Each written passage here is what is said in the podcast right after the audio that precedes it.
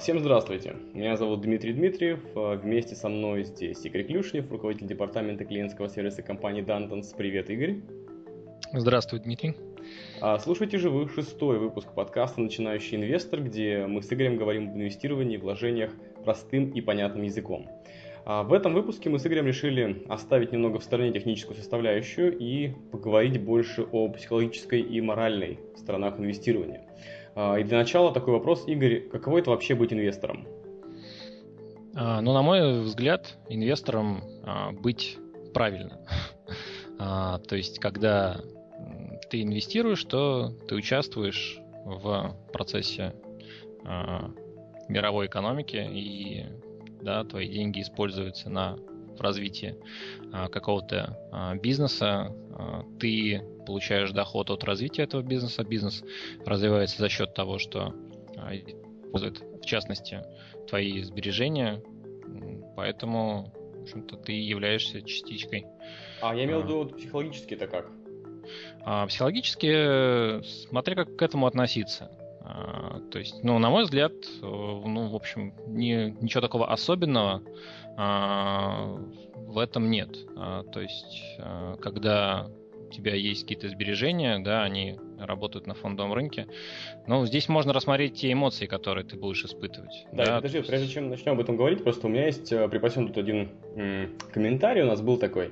Вообще было в целом по ходу выхода выпусков несколько комментариев на тему того, каково инвестировать, и на тему вообще моральной и психологической составляющей инвестирования. Так вот, в одном из них, довольно таком длинном, кстати говоря, автор утверждал, что для того, чтобы заниматься инвестированием, нужно действительно чуть ли не душу дьяволу продать, и я бы хотел процитировать небольшую часть этого комментария.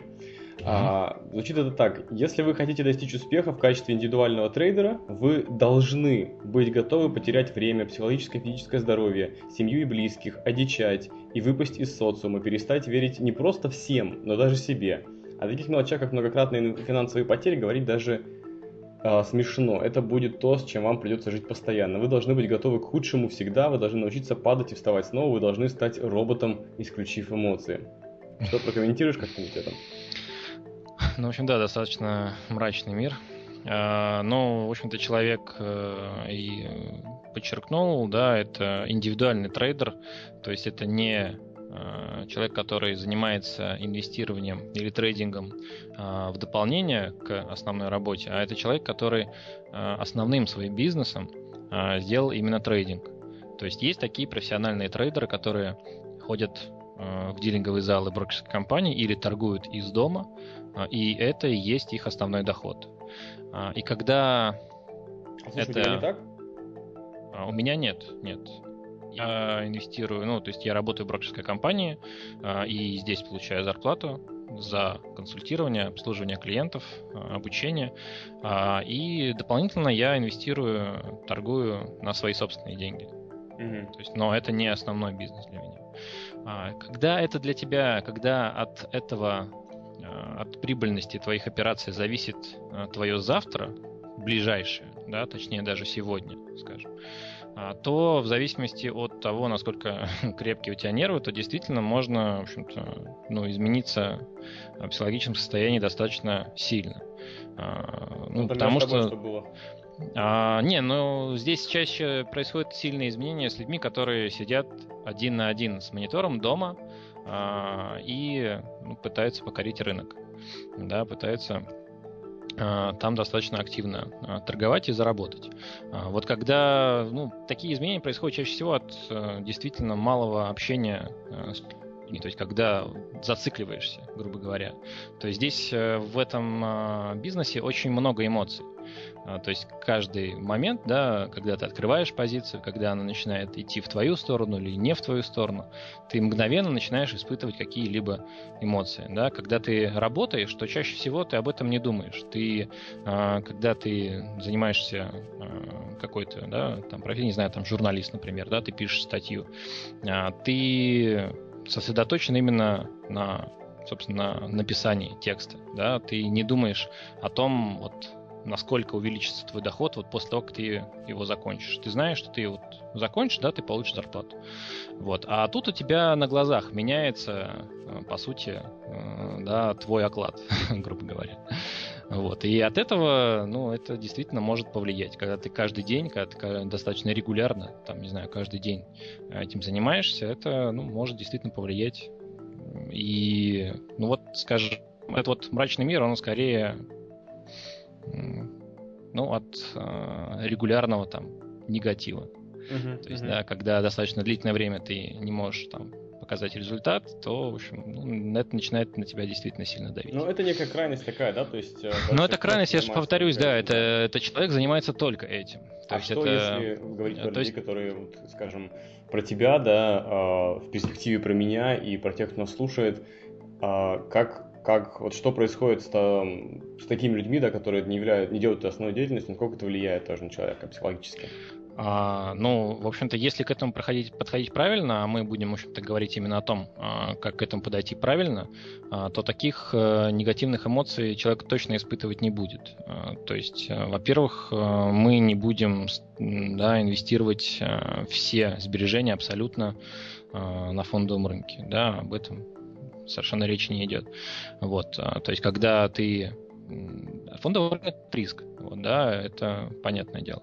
Вот, но когда ты рискуешь какой-то осознанной суммой, такой достаточно, да, фиксированной, приемлемой для тебя, то это не оказывает такого сильного давления на тебя, и при правильном выборе акций или там просто пассивном инвестировании в индекс на долгом промежутке времени ты, в общем-то, в любом случае будешь оказываться в плюсе, вероятнее всего. Хорошо. Окей, тогда движемся дальше. У меня есть еще один интересный, любопытный комментарий на эту тему.